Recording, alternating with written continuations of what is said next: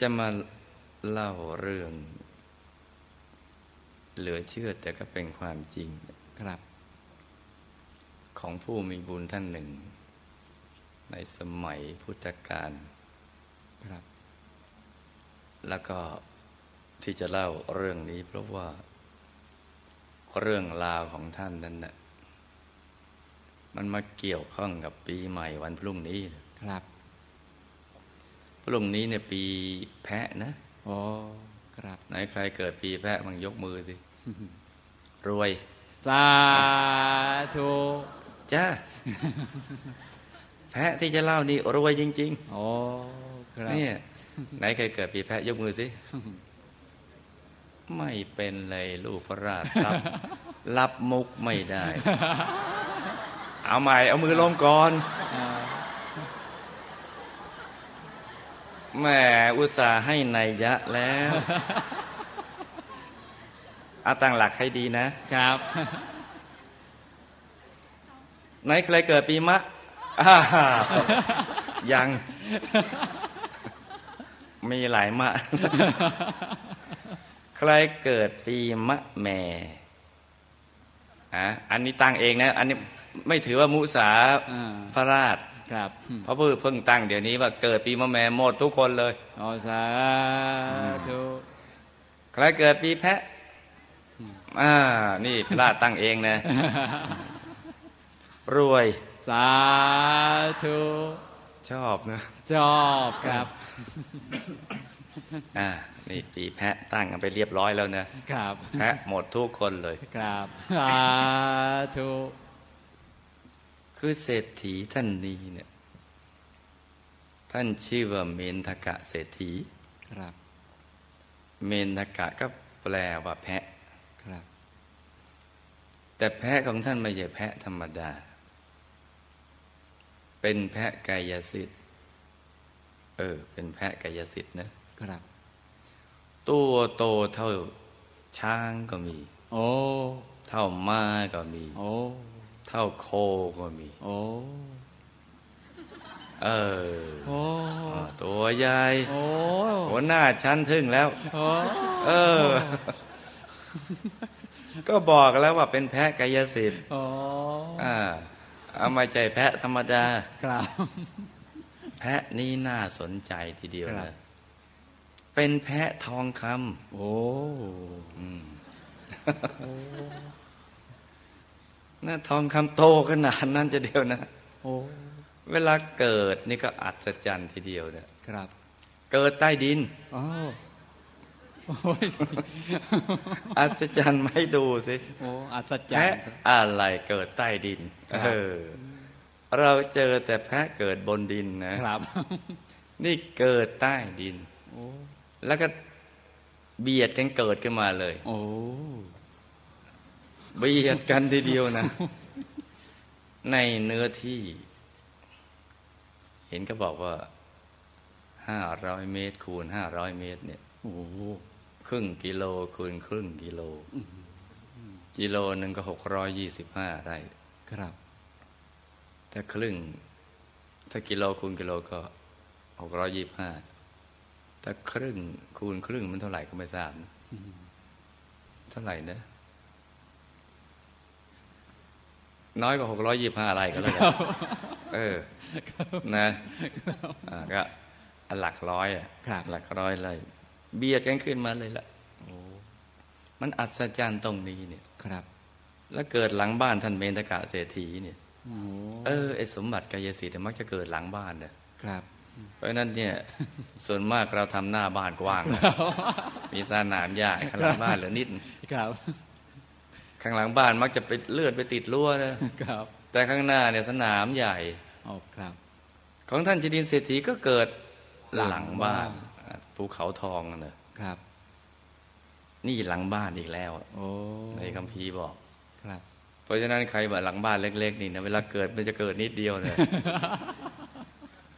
แพะนี่เกิดใต้ดิน ครับ เบียดกันขึ้นมาเลยเนี่ย โอ้ เบียดกันมาเป็นลำดับเลยนะจ๊ะ เป็นระเบียบไอ้ของที่เกิดใต้ดินระเบียดขึ้นมานี่แหม คัญใจจริงๆ อยากเล่าจังเลยเนี่ย อยากรู้ครับ มันเล่ายากเอาไว้ไปเล่าตามลำพังดีกว่า จริงขอยืนยันจริง ครับ มันเบียดขึ้นมายังมีระเบียบเลยเนี่ย โอ้ แต่มันไม่ได้โตเท่าช้างมาหรือวัว ครับ อันนี้นะจ๊ะ ทองคำเนี่ยเออเป็นแพะทองคำขึ้นมา ครับ เต็มหลังบ้าน แล้วมีชีวิต โอ้ อืม โอ้ มีชีวิต คือร้องได้ โอ้ นะหัวเราะก็ได้เลย โอ้ ขยับตาอะไรต่าง โอ้ ๆ คือมีชีวิตน่ะ ครับ แต่อยู่กับที่ โอ้ ไม่ต้องกินไม่ต้องถ่าย โอ้ เพราะเป็นของกายสิทธิ์ โอ้ นะจ๊ะ ครับ อ่าเรียงกันเลยเนี่ย ในสมัยพระเดชพระคุณหลวงปู่ ผู้คนพบวิชาของเราเนี่ย ตอนสมัยแรกๆเนี่ยก่อนสงครามโลก ครั้งที่สองเนี่ยโยมแพ้วเคยเล่าเรื่อง ครับ ของกายสิทธิ์นี่แหละ ครับ ถ้าเรียกกันมาจากใต้ดินนะ โอ้ อันนี้โยมแพ้วเล่าไอ้หลวงไอ้เล่า ให้หลวงพ่อฟังนะครับ แพะก็มีแต่ตัวไม่ใหญ่ขนาดเนี้ย ครับ ตัวแพะก็มีตะภาพน้ำทองคำอะไรก็ขึ้นมากัน โอ้ คล้าย ๆ ท่านจะทดลองกำลังบุญอะไรของท่านน่ะ ครับ ทดลองดู ครับ แล้วก็บอกว่าตะภาพน้ำทองคำเนี่ยขึ้นมา ครับ อยู่แถวต้นอินทผลัม โอ้ เอ้ยทำไมใช้คำนี้หลวงพ่อก็ไม่เข้าใจเหมือนกัน ครับ ใครเอามาปลูกก็ไม่ทราบนะ ครับ แต่เวลาฝนฟ้ามาเนี่ยก็จะมาเล่นน้ำเป็ดทองคำมั่งอะไรมั่ง โอ้ แล้วก็แวบหายไป ครับ บางทีก็มาวนวนๆรอบรอบมุ้ง ครับ นี่นี่โยมแกเล่าให้ฟังนะครับ โยมแพ้วทีนี้แพะเนี่ยมีชีวิต ครับ ขึ้นมาอยู่เต็มไปหมดเลยอ่ามีชีวิตนะ เคลื่อนไหวได้แต่อยู่กับที่ไม่เดินเพ่นพ่าน ครับ อยู่กับที่ ครับ แล้วก็มันอัศจรรย์ตรงนี้ก็คือ ในปากแพะเนี่ย ครับ มันมีได้ เป็นกลุ่มๆ ครับ อยู่ห้าสีห้ากลุ่ม ครับ แต่ละสีได้เขาก็จะ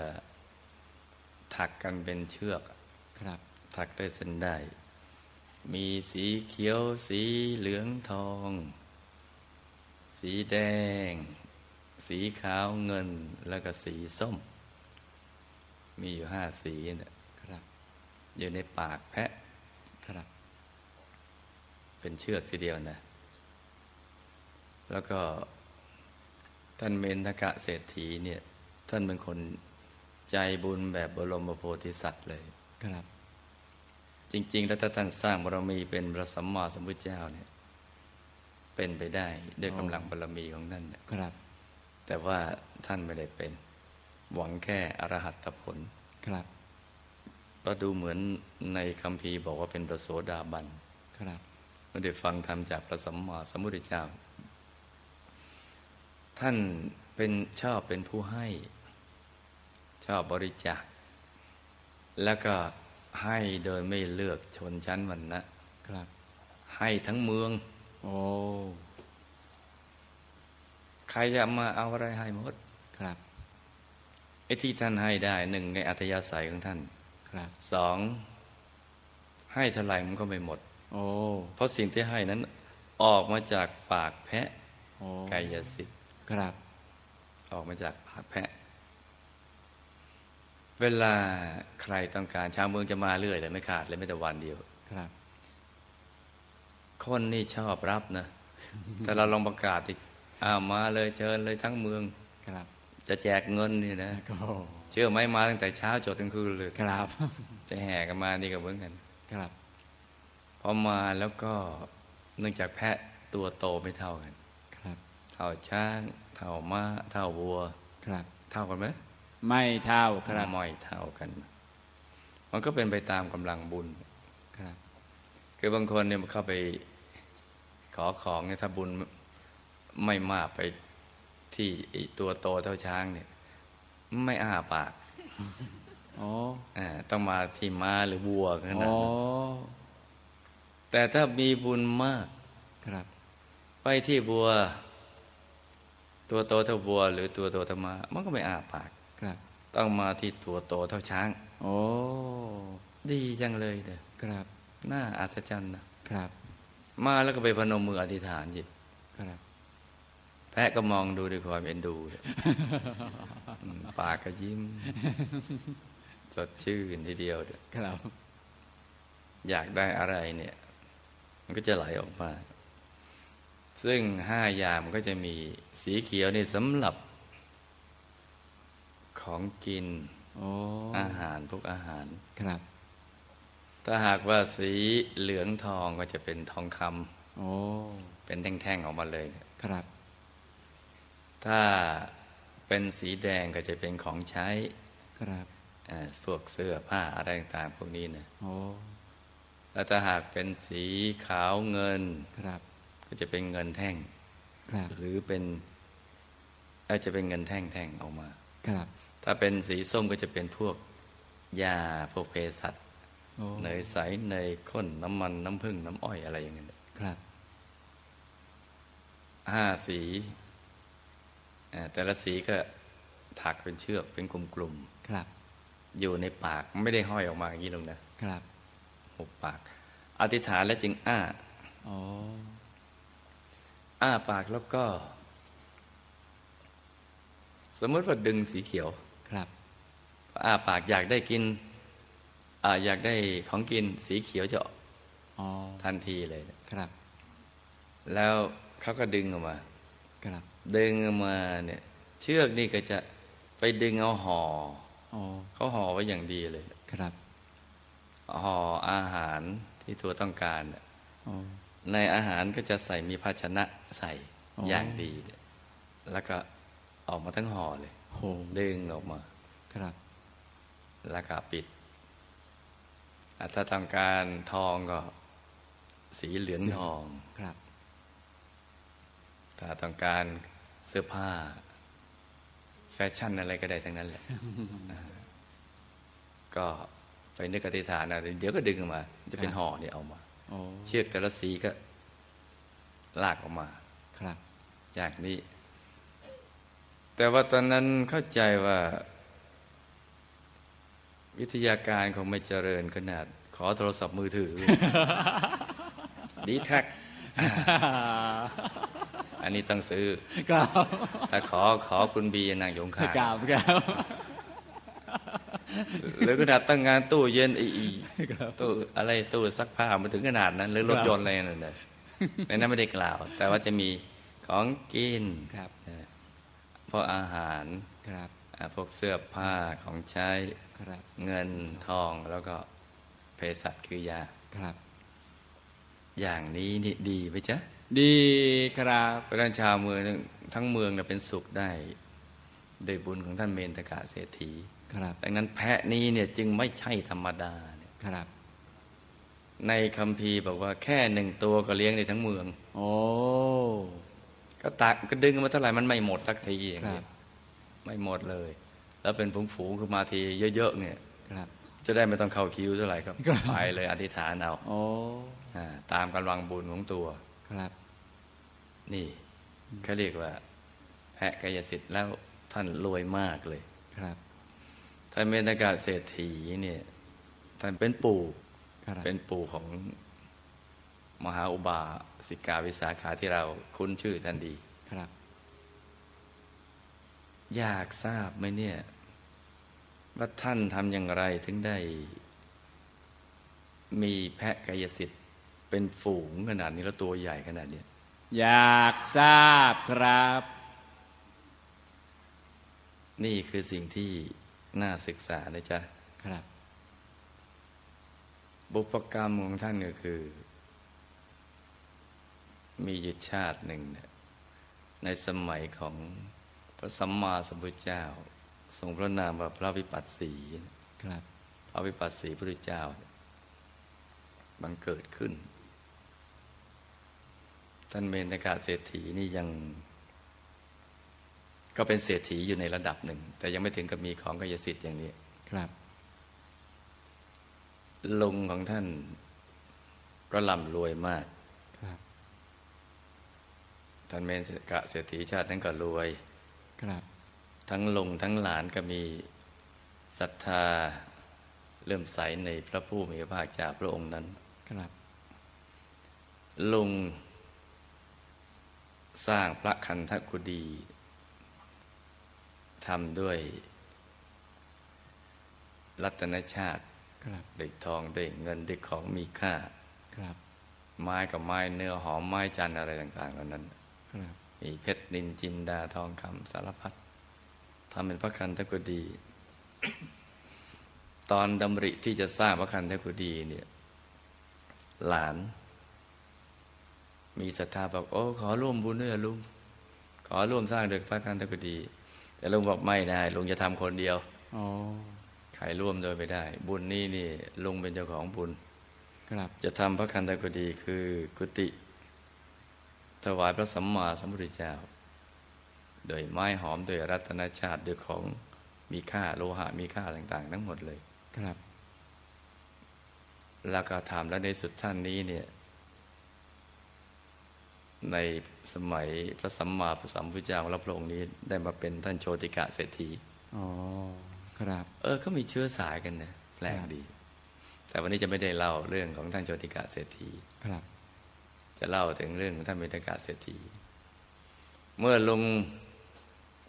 ไม่มีความประสงค์อยากจะให้หลานร่วมบุญด้วย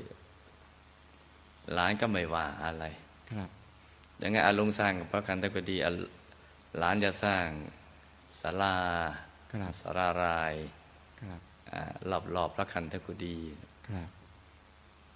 มียอดสามยอด แล้วก็ทั้งเสาทั้งอะไรทุกอย่างอะก็มีรัตนชาติอย่างเนี้ยบุด้วยทองด้วยเงินด้วยรัตนชาติ ภายในก็มีมนดบ ครับ มีมนดบที่ทำด้วยแบบเดียวกันนั่นแหละ เพชรนินจินดาโลหะมีค่าทองเงินต่างๆเหล่านั้นเป็นต้น มีไม้หอมคือไม้จันทร์แล้วก็มีธรรมาสน์ตั้งอยู่ในกลางอากลางมนดบกลางนั้นน่ะไอีตรงธรรมาสน์ตรงเนี้ยน่าสนใจ ที่เป็นที่มาของแพะกายสิทธิ์เนี่ย ครับ เพราะธรรมาสนั่นน่ะที่พิงเนี่ยทำด้วยไม้จันทร์หอม ครับ แล้วก็เพชรนินจินดาโลหะมีค่า แต่ไอ้ตรงเท้าทั้งสี่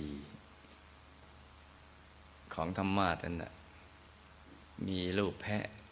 ครับ ทองค ครับ ำรองรับ ขาทั้งสี่ขา ครับ นึกตามทันไหมจ๊ะ ทานครับ แล้วก็ไอ้ตรงต่างเล็กๆ ที่รองเท้าเนี่ยก็มีแพะอีกสองตัว ครับ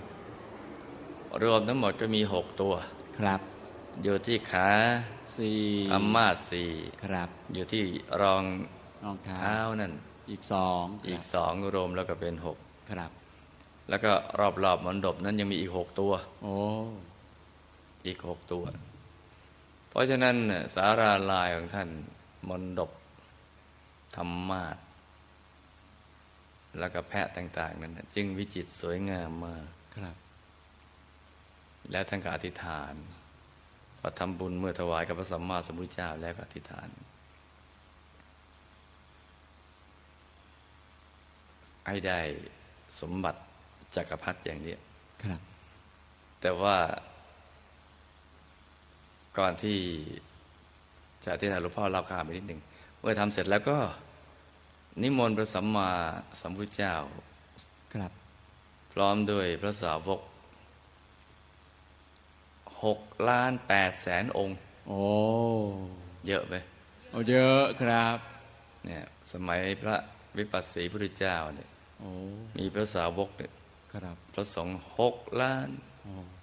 แปดแสนองค์มาพร้อมๆกันเลย ครับ อืมเราลองนึกดูนี่ โอ้ เหลือเชื่อนะ เหลือเชื่อค แต่ รับ ก็ เป็นความจริง เดียวที่ดูการทำทาน ทำทานของท่านเศรษฐีท่านนี้เนี่ยนิมนต์มาแล้วเนี่ย ถวายทาน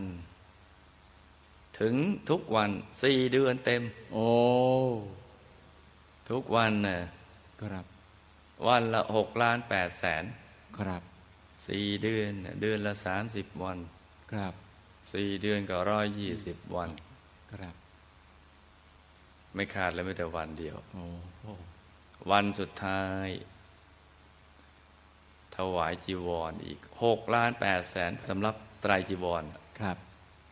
เยอะไหม เยอะครับ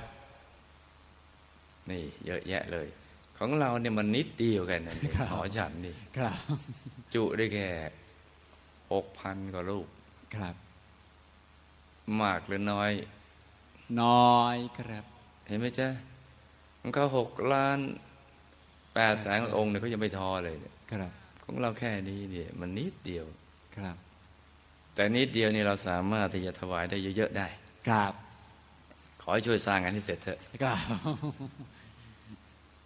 จะมีวิธีการ ครับ จะทำเหมือนสมัยพระเดชพระคุณหลวงปู่ของเราทำมาแหละ ครับ มีอยู่วันหนึ่ง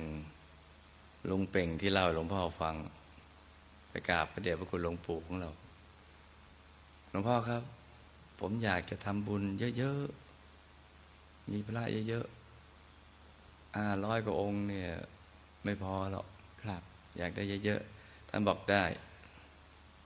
แล้วท่านก็ให้พวกที่ได้ธรรมกายมาเลย ครับ สร้างเลย ไปอาราธนาพระสัมมาสัมพุทธเจ้ามาเลย โอ้ มาทีแล้วก็เป็นล้านองค์เลยนะ โอ้ แล้วเอาหลายๆล้านองค์ ครับ ลุงเป่งแกก็ดีใจ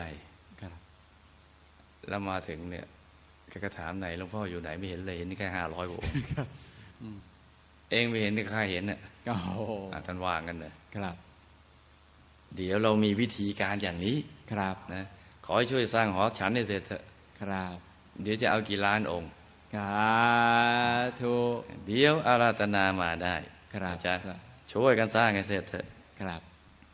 ทีนี้หลังจากนั้นน่ะท่านกับเวียนว่ายแต่เกิดท่องเที่ยวอยู่ในเทวโลกกับมนุษยโลก ครับ วนเวียนสร้างบารมีกันมาจนกระทั่ง มาถึงยุคหนึ่งที่ไม่มีพระสัมมาสัมพุทธเจ้า ครับ แต่ว่ามีพระปัจเจกพระพุทธเจ้าบังเกิดขึ้น ท่านบังเกิดในยุคนั้น เป็นเศรษฐีเหมือนกัน ครับ แต่ว่าบุญที่สร้างในสมัยพระวิปัสสีพุทธเจ้ายังไม่ส่งผล ครับ บุญที่ให้ทานมาจากภพในอดีตมาส่งผลก่อน ครับ เพราะนั้นก็เป็นเศรษฐีระดับธรรมดานะ ครับ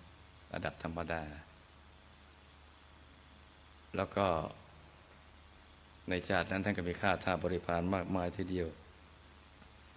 มีอยู่วันหนึ่งท่านไปเข้าเฝ้าพระราชา ไปเจอปุโรหิต นี่มันคนละชาติกันแล้วนะ ครับ ตามทันหรือเปล่าเนี่ย ทานครับ เจอปุโรหิตก็ถามปุโรหิตว่าเออต้องช่วยพยากรณ์ดูสิในบ้านเมืองจะเกิดอะไรขึ้นบ้างเนี่ย ครับ ปุโรหิตบอกว่าอีกสามปีข้างหน้าจะเกิด เกิดอะไรนะจ๊ะอาจารย์ลูก เกิดทุพพิกภัยครับ เกิดข้าวยากหมากแพงใช่ไหม ครับ ขาด ผม แคลนอาหารใช่ไหมจ๊ะ ครับ อ่าขาดแคลนอาหาร อีกสามปีข้างหน้า จะขาดแคลนเรื่องอาหารการกิน ไปทั้งชมพูทวีปเลย คือทั่วโลกเลย เศรษฐีกลับมาก็สั่งไว้เลย มียุ้งอยู่ 1,250 ยุ้ง ก็สั่งให้เตรียมไว้อย่างดี ครับ ภายในสามปีนั้นก็ปลูกข้าว แล้วก็เก็บเอามาใส่ไว้ในยุ้งจนเต็ม ครับ แล้วก็แค่นั้นยังไม่พอมีตุ่มเท่าไหร่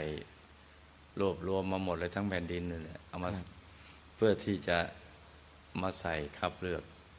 แล้วก็ฝังดินข้าวเปลือกที่เหลือก็ขุดหลุมเพราะไม่มีตุ่มจะใส่แล้วเนี่ย ครับ อาใส่ลงไปในหลุมแล้วก็กลบ ครับ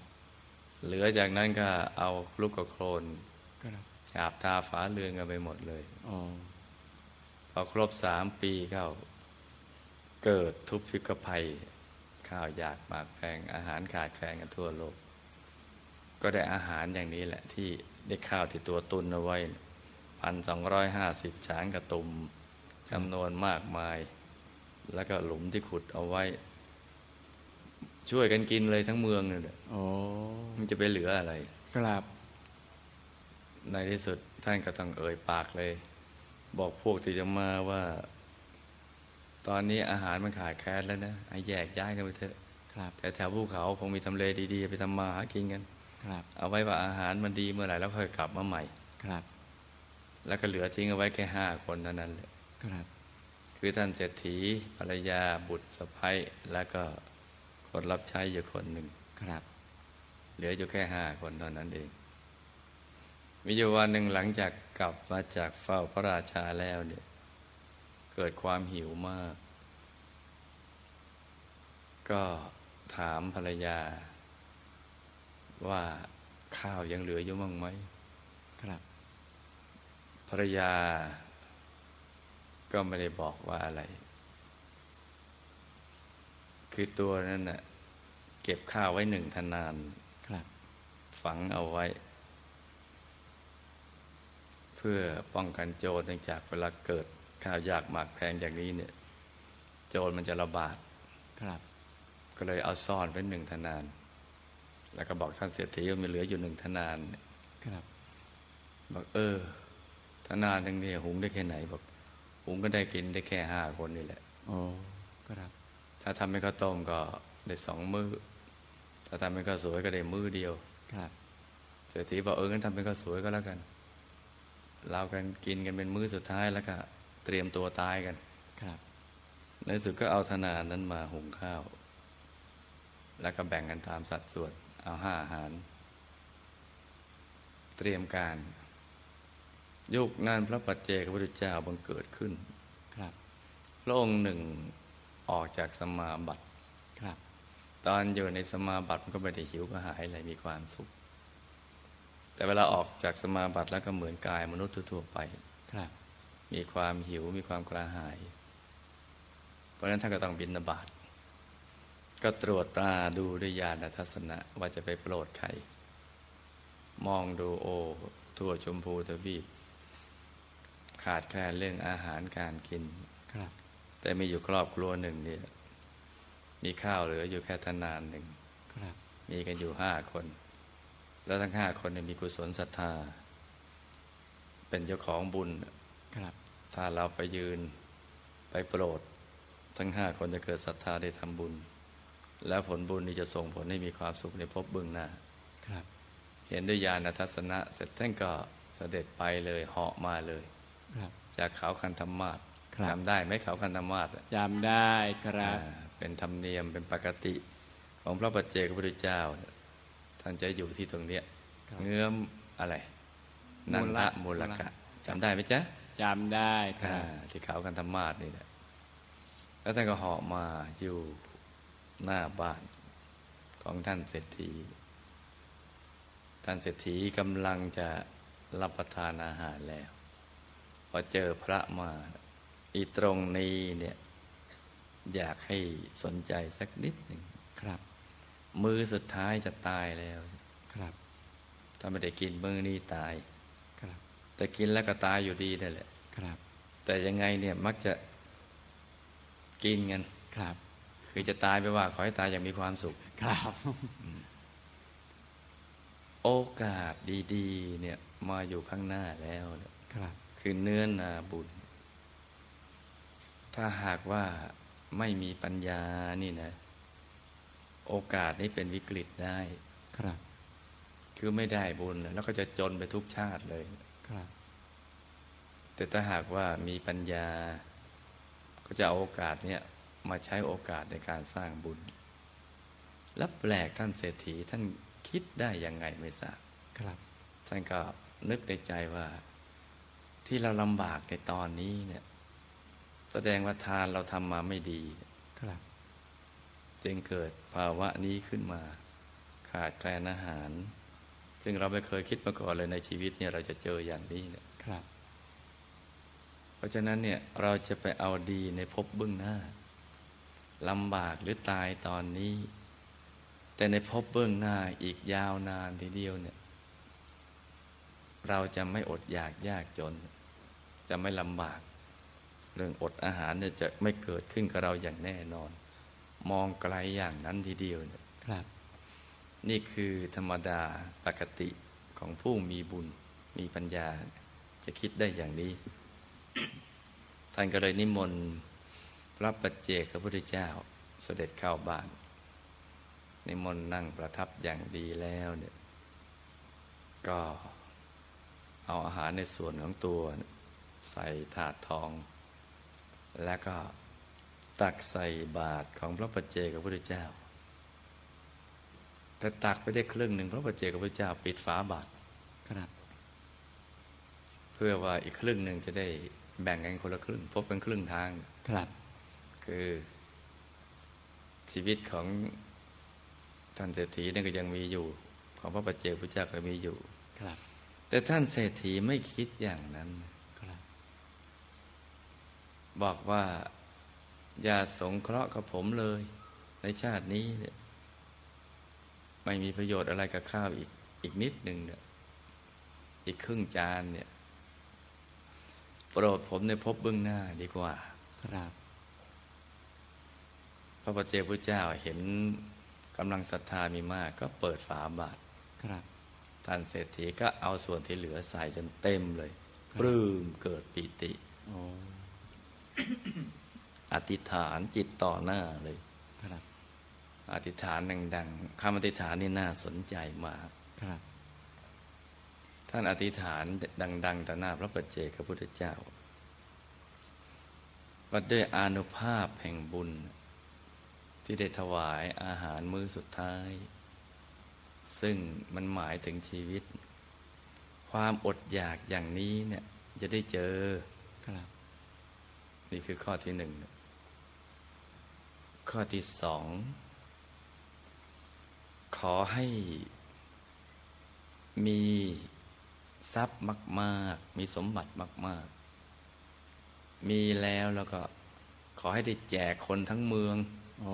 ทั่วทั้งชมพูทวีปเลย ครับ ไม่รู้จักหมดจากสิ้น ครับ และข้อที่สามอย่าได้ต้องทำมาหากินอะไรเลย โอ้ ครับ ให้สมบัติเกิดขึ้นด้วยอนุภาพแห่งบุญ ครับ และข้อที่สี่เวลาที่เปิดฉางจำนวนเท่าไหร่ก็แล้ว แต่ ครับ ในตอนนี้นึกได้แค่พันสองร้อยห้าสิบฉาง ครับ บำแค่อาบน้าอาบท่าให้ใจ ให้สดชื่นใจสบายเบิกบานแล้ว แงนหน้าไปบนอากาศ ให้กระแสทาน แห่งข้าวสาลีนี้เนี่ย ครับ ไหลมาเต็มยุ้งเลย โอ้ โดยไม่ต้องปลูก โอ้ แล้วก็ขอให้ภรรยาบุตรสะพ้ยและทาสที่อยู่ข้างหน้าเนี่ย ครับ ข้างๆเนี่ย ไปเกิดร่วมกัน โอ้ ไปเจอกัน ครับ ที่เป็นภรรยาชาตินี้ก็ขอให้ไปเป็นภรรยาชาติหน้า ครับ ที่เป็นบุตรชาตินี้ก็ขอให้ไปเป็นบุตรชาติหน้า ครับ เป็นสะพ้ยชาตินี้ก็เป็นชาติหน้า ครับ เป็นทาสชาตินี้ก็ขอให้เอาไปด้วยเอา อ๋อ เอาไปด้วย ครับ เขารักกันอย่างนั้นแสดงว่าครอบครัวนี้เนี่ย มีศรัทธาศีลทิฏฐิเนี่ยเสมอกัน ครับ เหมือนที่หลวงพ่ออยากจะให้เป็นครอบครัวธรรมกายอย่างนี้แหละ ครับ ทีนี้มาถึงภรรยา ภรรยาภรรยาเห็นก็ว่าอ้าว เมื่อสามีเนี่ยถวายมือสุดท้ายเนี่ยเรายังอธิษฐานอย่างนั้นน่ะเราจะไปรับประทานได้อย่างไร เกิดศรัทธาขึ้นมา เกิดแรงบันดาลใจ ใส่บาตรพระปัจเจกพุทธเจ้าไปอีกในส่วนของตน และก็ตั้งความปรารถนา โอ้ สามีดี ๆ อย่างนี้เนี่ย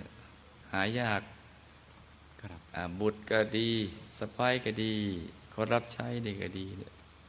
ขอให้ไปเกิดเจอกันอีก และคำว่าอดอยากยากจนลำบากจะได้เจอ ที่สำคัญก็คือชอบบริจาคทาน ชอบให้ ครับ ยามใดที่ เอาข้าวเต็มหม้อนั่นเนี่ย นั่งแจกบริจาค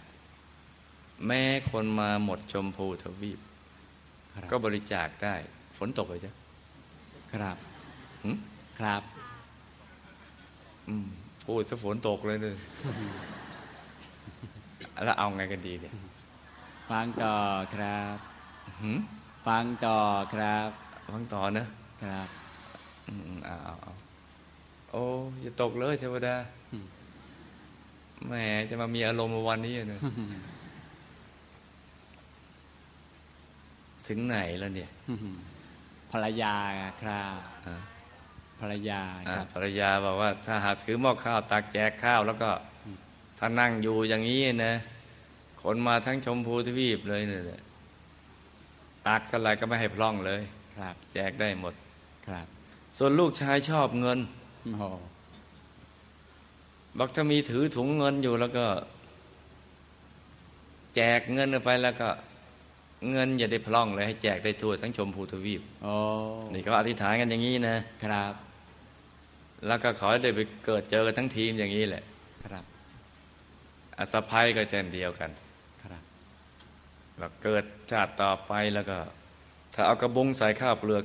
นั่งแจกอยู่แล้วก็ให้แจกได้ทั้งชมพูทวีป ครับ โดยข้าวเปลือกไม่พร่องเลย โอ้ แล้วก็ขอให้พบกันทั้งทีม ครับ ส่วนคนรับใช้กับแปลกอธิษฐานแปลกดีเหมือนกัน ขอให้ได้ไปเกิดเจอนายทั้งห้าทั้งสี่เนี่ย อยากจะไปรับใช้ โอ้ และมีความชำนาญเรื่องนาคุ้นเคยกับเรื่องการไถนาแล้วก็ ครับ ขอให้เกิดไปพบได้ชาติใด เจอกันแล้วเนี่ยไปเป็นคนรับใช้ แล้วก็ไถนาทีละเจ็ดรอย โอ้ ทางซ้ายสามทางขวาสามตรงกลางหนึ่ง โอ้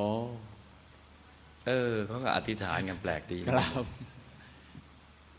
ไม่ทราบว่าพวกเราเนี่ยอธิษฐานเลี้ยงคนได้ทั้งโลกหรือเปล่าเนี่ย อธิษฐานครับ หืม อธิษฐานครับ ต้องอธิษฐานนะลูกนะ ครับ นี่เขาอธิษฐานกันมาแล้วไม่ใช่ของใหม่เลยเนี่ย ครับ เลี้ยงได้หมดชมพูทวีปเนี่ย ครับ และสมบัติที่ตักไม่พร่องสำเร็จได้ด้วยบุญ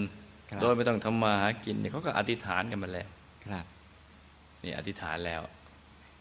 แต่พออธิษฐานเสร็จก็เอาข้าวใส่หมดเลย ครับ ทั้งห้าคน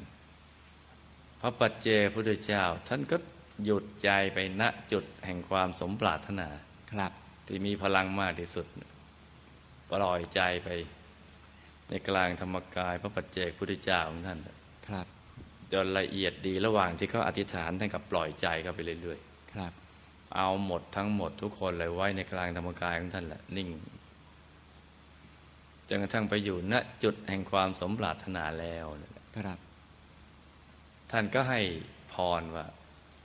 ขอให้สิ่งที่ได้ตั้งความปรารถนานั้น สมหวังดังใจ ครับ นะจ๊ะเอวังโหตุ โหตุ ขอให้สมความปรารถนา ครับ ในสิ่งที่ได้ตั้งใจเอาไว้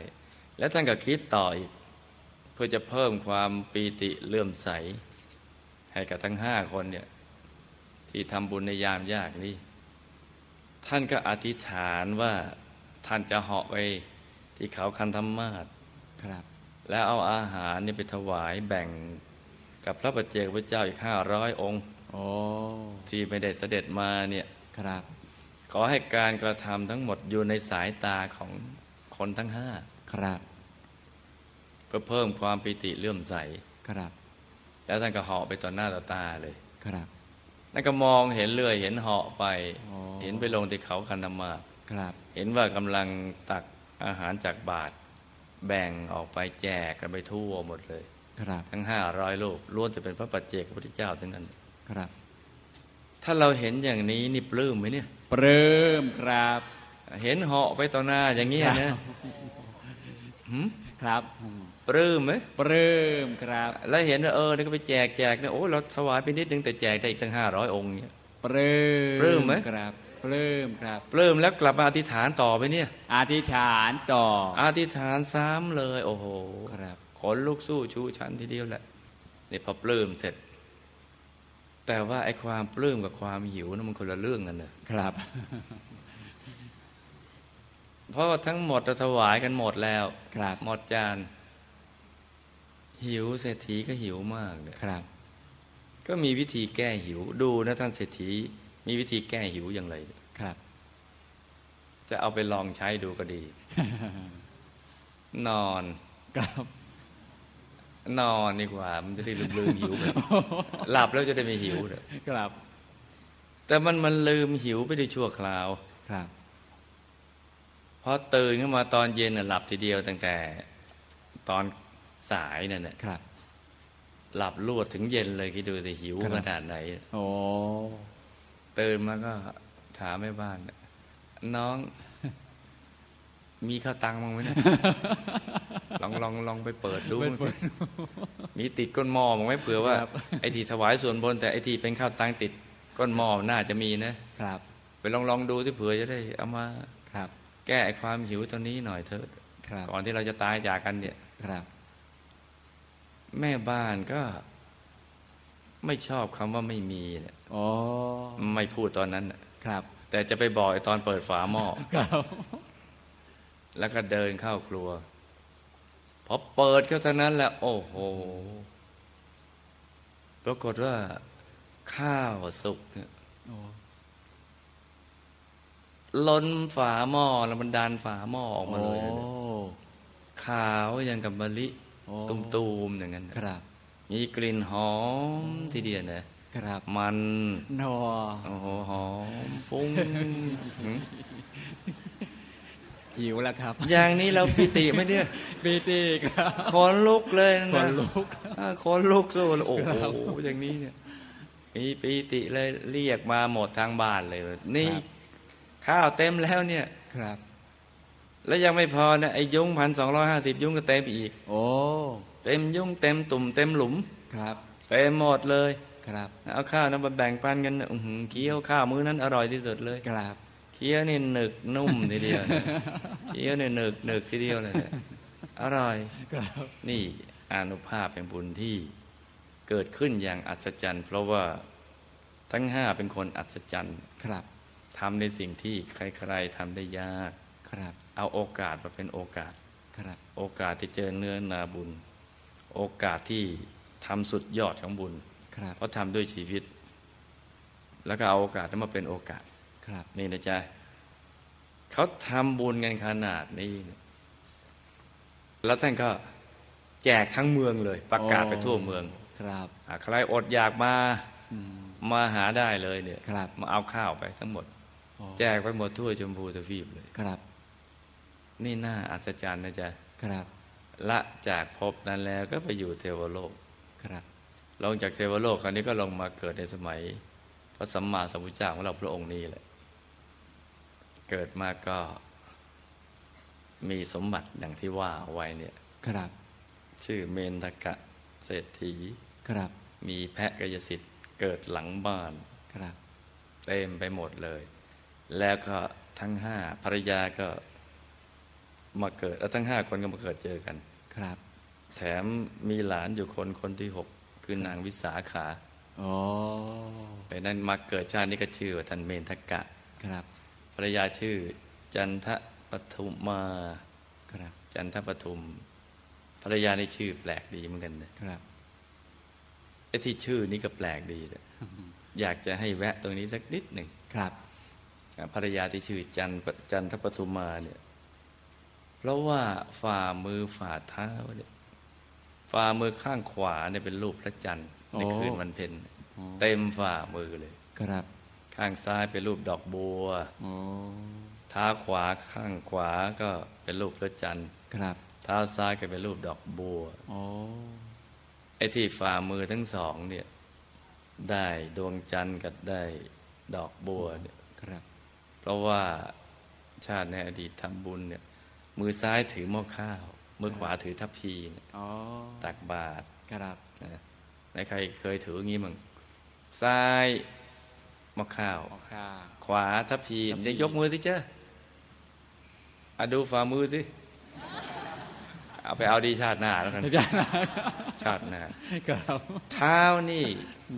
ได้เพราะเดินไปเดินมาเนี่ยเอาน้ำที่กรองอย่างดีไปถวายพระ โอ้ เดินไปเดินมาเหมือนเราเดินหยิบพัตตาหารประเคนจากตรงนี้ไปตรงนู้นตรงนี้ หรือเดินไปชวนคนทำบุญ ครับ อ่าไปให้เขาเกิดกุศลศรัทธาเป็นผู้นำบุญแล้วใครเป็นผู้นำบุญบางยกมือสิจ้ะอ่ะเอาไม่ต้องดูไปดูที่ บ้านนะอ่ะตรงนี้อ่ะได้ชาติหนะนะ สาธุ นี่จันทบุตมานี่ภรรยาบุตรชื่อธนันชัยเศรษฐี ครับ สะพ้ายกสุมนาเทวี ครับ หลานกบวิสาขา ครับ ขอรับใช้กับพุณนะเกิดมาเจอกันหมดเลย โอ้ มีอยู่วันหนึ่งก็ทดลองบุญของตัว ครับ ท่านเศรษฐีนึกยังไงก็ไม่รู้ ทดลองบุญ เออเรานี่มีบุญ ครับ ยังไงนะ ไปอาบน้ำอาบท่าอย่างดีนะสระผมสะอาดแต่งเนื้อแต่งตัวอย่างดี ประดับด้วยเครื่องประดับ แล้วก็ไปนั่ง เปิดประตูยุ้งฉางหมดเลย ครับ แงนหน้ามองท้องฟ้า นึกถึงบุญ ครับ พอนึกถึงบุญที่ตัวได้กระทำไว้เท่านั้นแหละ ยุ้งฉางเต็มไปหมดเลย โอ้ ข้าวเปลือกเต็มหมดเลย ครับ ก็เป็นอย่างที่ตัวได้อธิษฐานเอาไว้ ครับ แล้วก็ นางจันทปทุมาก็ ทดลองบุญของตัวเหมือนกัน อาบน้ำท่าอย่างนี้แต่งเครื่องประดับดังดีทีเดียวเด้อ ครับ สวยงาม ตักเอาถือขันข้าวไปเลย ครับ แล้วก็ประกาศไปทั้งเมืองให้มารับข้าว ครับ ตักเท่าไหร่ก็ไม่พร่อง โอ้ แจกหมดเมืองแล้วยังไม่พร่องเลยไม่หมดหม้อเลย โครับ อ่าส่วนลูกชายเนี่ยชอบเงิน ครับ อ่าถือถุงเงินแล้วทำในทำนองเดียวกันทดลองบุญน่ะ ครับ ไอ้ก่อนทดลองบุญเนี่ยก็แปลกดีนะอาบน้ำท่าอย่างดีแต่งเนื้อแต่งตัวสวยงาม ครับ เครื่องประดับอย่างดีเลยมาใส่อย่างดี ครับ แล้วก็นึกถึงบุญแล้วก็แจกถุงเงินอ่ะสะพายก็ถือกระบุงใส่ข้าวเปลือก ครับ ทำในทำนองเดียวกัน คนรับใช้นี่สิ น่าทึ่ง ครับ ก็ทำแบบเดียวกัน อาบน้ำอาบท่าแต่งตัวใส่เครื่องประดับ แล้วก็ไอ้ตรงไถเนี่ย ครับ ทำด้วยทองค โอ้โห ำเชือกก็ถักด้วยทอง โอ้ นะมีทั้งไถ ทั้งเชือก ทั้งประตักก็ด้วยทอง ครับ ทองทั้งนั้นเลยนะ โอ้ ตัวก็ใส่เครื่องเพชร ครับ รอยไปเลย นึกดูนะครับ คนรับใช้เนี่ย ครับ วัวนี่คัดอย่างเดียวตัวสวยๆนะ ครับ เอาน้ำหอมประพรมหมดทั้งตัวเลย โอ้โห เขาวัวก็อยังหนึ่ง มีทองคำหุ้มไว้อีกไถนา ครับ ทดลองบุญเจ็ดรอยจริง โอ้ ๆ ขวาสามซ้ายสามตรงกลางหนึ่ง ครับ นี่อานุภาพแห่งบุญที่เกิดขึ้น ครับ แม้เพียงนิดจะถูกหลักวิชาถูกเนื้อนาบุญ ครับ ผลเกิดขึ้นเนี่ยมันควรเกินควรเกินคาดเลย เหลือเชื่อนะจ๊ะแต่ก็ เป็น เป็นควคาว าม ม จริง เพราะฉะนั้นของเราเนี่ยไม่ต้องกลัวแล้วนะ ครับ แล้วก็ในชาตินั้นเนี่ยท่านได้อ่านในคัมภีร์นะชาตินั้นไม่ทราบเป็นพระอรหันต์หรือเปล่า แต่ว่าต่อมาเมื่อฟังธรรมจากพระสัมมาสัมพุทธเจ้าแล้ว ท่านก็เป็นพระโสดาบันเป็นกันทั้งหมดเลย โอ้ อ่าทีมพระโสดาบันหมดเลย ครับ อยากเข้าถึงพระธรรมกายกันไหมจ้า อยาครับ อยากเข้าถึงพระธรรมกายกันหรือเปล่าจ้า อยาครับ อยากเข้าถึงพระธรรมกายกันจริง ๆ หรือเปล่าจ้า จริงครับ จริงแค่ไหน แค่ชีวิตสิ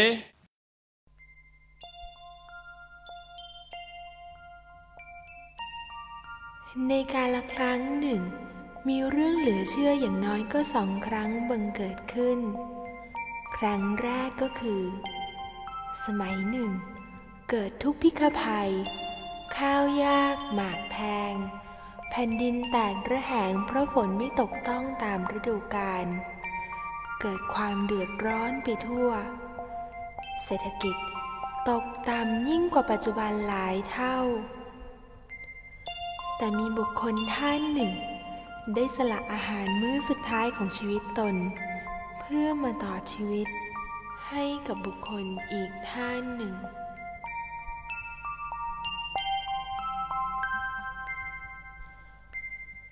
ความเหลือเชื่อครั้งที่สองก็คือ ผลบุญนั้นได้ส่งผลให้ท่านได้มาเป็นมหาเศรษฐี มีสมบัติมากมายสุดขนานับจนตักไม่พร่อง ไม่น่าเชื่อ แต่ก็เป็นความจริง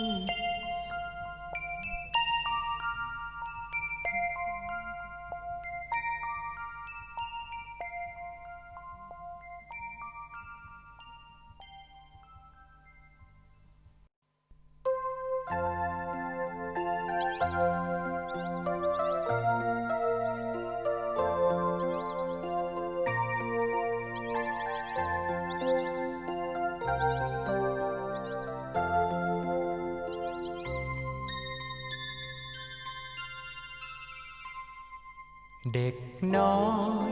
หนูจงฟัง เรื่องความหลังครั้งยิ่งใหญ่ สมัยหนึ่งเกิดทุกข์พิกภัย อยากไรทั่วทั้งแผ่นดิน เมื่อเศรษฐกิจก็ตกต่ำ ต่ำกว่านี้หลายเท่า มีครอบครัวหนึ่งนั้นเอา ข้าวเปลือกเคล้าเข้ากับโคลน ชาบทาฟ้าเรือนทั่วบ้าน ดังวิมานทิพย์เยาตื่นแต่เช้าก็เอาข้าวเปลือกเคล้าโคลนแช่ทารา ปั๊มโป๊กปึกปึกโป๊กปึกปึกปึกปึกปึกปั๊มข้าวเปลือกเลือกเอาแต่เมล็ดข้าว หุงเพื่อกินตอนเช้า ตำโป๊กปึกปึกโป๊กปึกปึกปึกปึกปึกตำข้าวเปลือกเลือกเอาแต่เมล็ดข้าว หุงเพื่อกินตอนเช้า เลี้ยงชีวิตของตนเอง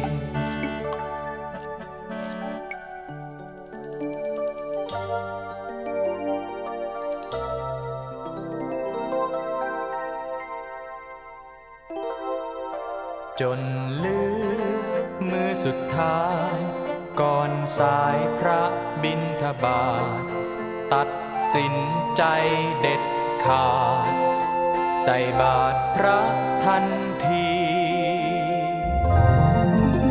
เพราะถูกเนื้อนาบุญ บุญคำจุน รวยทรัพย์ทุกชาติทรัพย์ไม่เคยพินาศด้วยอำนาจภัยใดๆ เพราะถูกเนื้อนาบุญ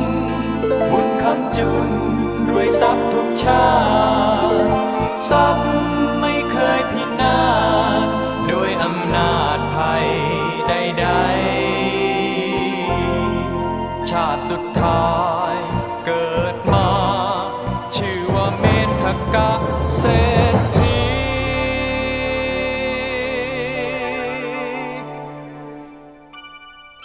ท่านมีสมบัติมากมาย ตักจนตายทรัพย์ไม่เคยพร่องเล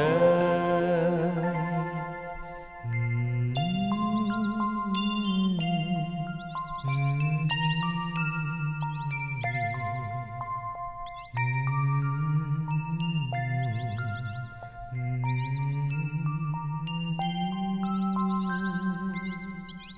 เด็กน้อย หนูจงฟัง เรื่องความหลังครั้งยิ่งใหญ่อืมเหลือเชื่อแต่จริง